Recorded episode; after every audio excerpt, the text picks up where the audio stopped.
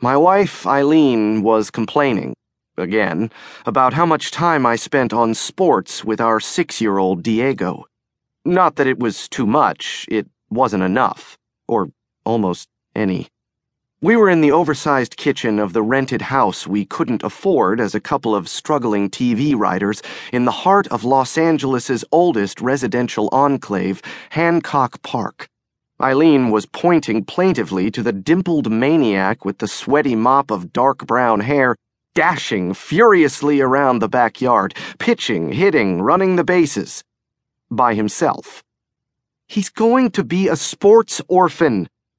I looked up from my iPad and homemade latte and shrugged. What do you want me to do? Pretend to be someone I'm not? Double play! Yeah! Our son's high pitched cheer penetrated the double glazed sliding door. Eileen gave me a long look. You don't have to pretend you love sports, just affirm his interest in this stuff. It's part of growing up.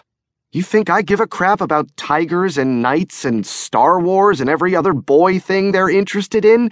No, but I play along. My dad wasn't into sports. I turned out okay. Eileen's cocked brow suggested the jury was still out on that one, and truthfully, she was right. Okay was not remotely how I was feeling about myself lately. Two days earlier, we'd blown a big HBO pitch, one we were counting on to pull us out of our personal recession, a doomy microcosm of what the rest of the country was going through. The pitch had all the right auspices, as I'd learned to say since we moved out here a couple of years ago.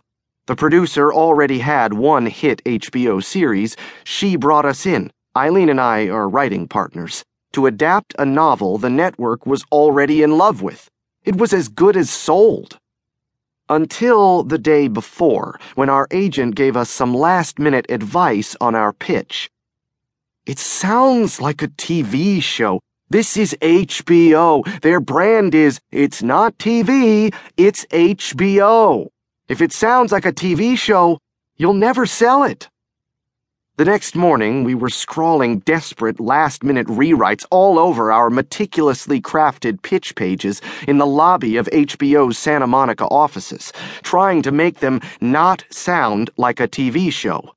We hobbled into the meeting.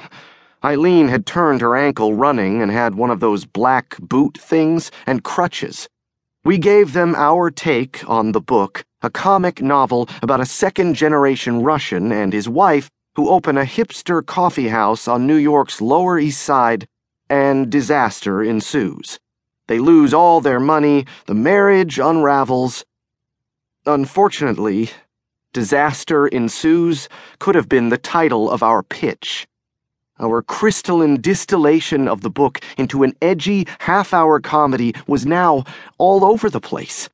I'm throwing out references to Chekhov. Eileen's talking I Love Lucy. The two development execs across the coffee table kept furrowing their brows, so wanting to like it. Saying things like, Help me understand something, or So what you mean is. When it was over, they asked earnestly if we needed parking validation, which is what you say if you have nothing else to say. On the elevator down, we stared at each other in spent silence.